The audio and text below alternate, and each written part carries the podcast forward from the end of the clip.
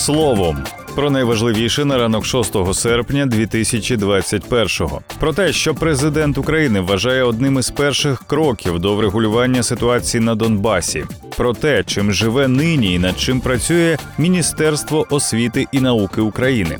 Про північно-атлантичний альянс та країни, які проводили референдуми щодо вступу до нього, та про чиновників, які відновилися на посадах за рішенням суду в Україні. Головні новини та аналітика від слово і діло.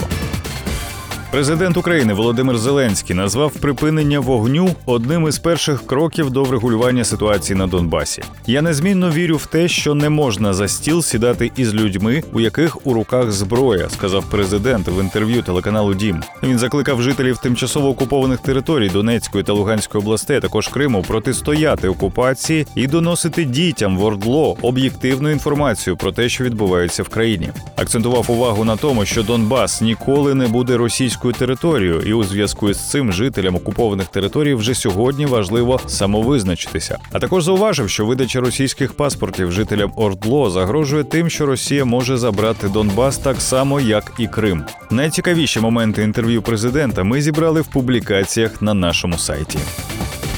Професія вчителя стане престижною та високооплачуваною, а український ринок відкриється для кращих іноземних закладів освіти. На виконання цих та інших освітніх обіцянок чекають виборці Володимира Зеленського, які уважно читали його передвиборчу програму. В результаті зарплати вчителів зростають, але не надто стрімко. Високооплачуваність професії кожен розуміє по-своєму, а іноземним вишам дозволили відкривати філії в Україні, та чомусь вони не поспішають поки цього робити. Відповідаючи на питання стосовно того, за якими критеріями визначається престижність і високооплачуваність, та наскільки зростуть зарплати викладачів наступного року, міністр освіти і науки України Сергій Шкарлет заявив, що все, що в міністерстві робиться впродовж останнього року, робиться виключно на положеннях програми президента України. Ще в цьому році майже на 9% зросте зарплата вчителів. На сьогодні тільки середня зарплата освітян вже майже у 2,5 рази більше ніж рівень мінімальної зарплати. Середня зарплата в освіті може зрівнятися із середньою зарплатою в економіці. Дуже важливо, що в концепцію зростання заробітних плат закладено можливість самого вчителя заробити собі додатково 20%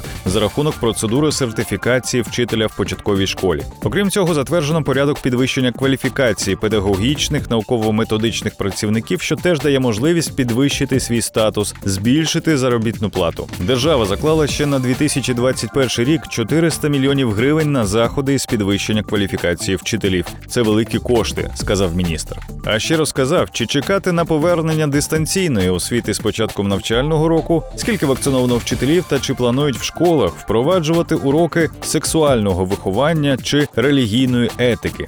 Про все це читайте в ексклюзивному інтерв'ю міністра освіти і науки України Сергія Шкарлета на слово і діло. Членами НАТО станом на 2021 рік є 30 держав. Північно-Атлантичний альянс був створений в 1949 році. Його першими учасниками стали 12 країн: США, Канада, Великобританія, Італія, Нідерланди, Бельгія, Данія, Ісландія, а також Люксембург, Норвегія, Португалія та Франція. У 1952 році до НАТО приєдналися Греція і Туреччина, а в 55-му році Німеччина. Наступне розширення альянсу відбулося аж в 1900 1982 році в НАТО вступила Іспанія, і саме вона, до речі, стала першою країною, яка провела референдум щодо членства в НАТО. Щоправда, зробила це через два роки після вступу. У 1999 році членство в НАТО отримали Угорщина, Чехія та Польща. За два роки до цього Угорщина провела референдум щодо доцільності вступу в НАТО. 85,3% тих, хто проголосував, висловилися за членство у 2004 році. Розширення НАТО відбулося за рахунок Естонії, Литви, Латвії, Болгарії, Румунії, Словаччини та Словенії. Словаччина провела референдум щодо НАТО ще в 97-му році минулого століття, але тоді участь в ньому взяли менше 10% громадян. І, незважаючи на те, що результат референдуму був за волевиявлення, визнали недійсним. У 2003 році консультативний референдум провела Словенія. Курс на НАТО тоді схвалили трохи більше 66% громадян. У 2009 році членами НАТО стали Хорватія. Хорватія і Албанія. У 17-му році Чорногорія. Останнє розширення НАТО було в 2020 році. Новим членом альянсу стала Північна Македонія. Восени 18-го року в Македонії відбувся референдум щодо членства в НАТО і Євросоюзі, а також перейменування країни в Республіку Північна Македонія. Питання звучало так: чи підтримуєте ви вступ в ЄС і НАТО, погоджуючись з договором між Македонією та Грецією? Понад 94% з тих, хто голосував, підтримали запропоноване, але референдум визнали недійсним через низьку явку. Про те, які країни цікавилися у своїх громадян думкою щодо вступу до НАТО, дізнавайтеся з нашого аналітичного матеріалу з інфографікою на сайті. Також читайте нашу аналітику з приводу виконання президентської обіцянки про те, що рішення про вступ України в НАТО буде ухвалюватися на всеукраїнському референдумі.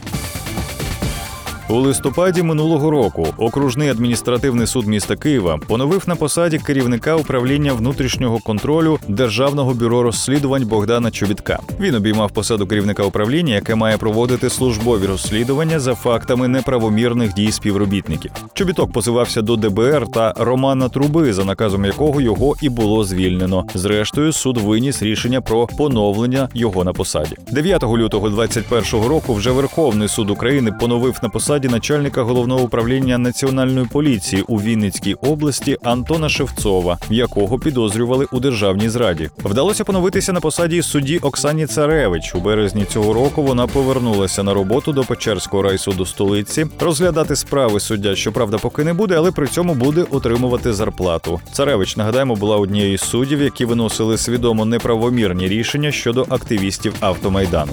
14 липня 2021 року Верховний суд суд визнав незаконним і скасував указ президента Володимира Зеленського про скасування призначення Олександра Тупицького суддею конституційного суду. КС та його судді опинилися в центрі уваги після скандального рішення від 27 жовтня 2020 року щодо неконституційності відкритих електронних декларацій та деяких повноважень НАЗК. У грудні 2020 року президент України Володимир Зеленський підписав указ про відсторонення голови конституційного суду Олександра Тупицького від посади. Та є й ті, кому поновили встановитися на посаді через суд не вдалося. Про них, а також про тих, стосовно кого рішення ще перебуває на стадії розгляду, читайте у нашому спеціальному матеріалі на сайті. Більше цифр, більше фактів, матеріалів і аналітики знаходьте на слово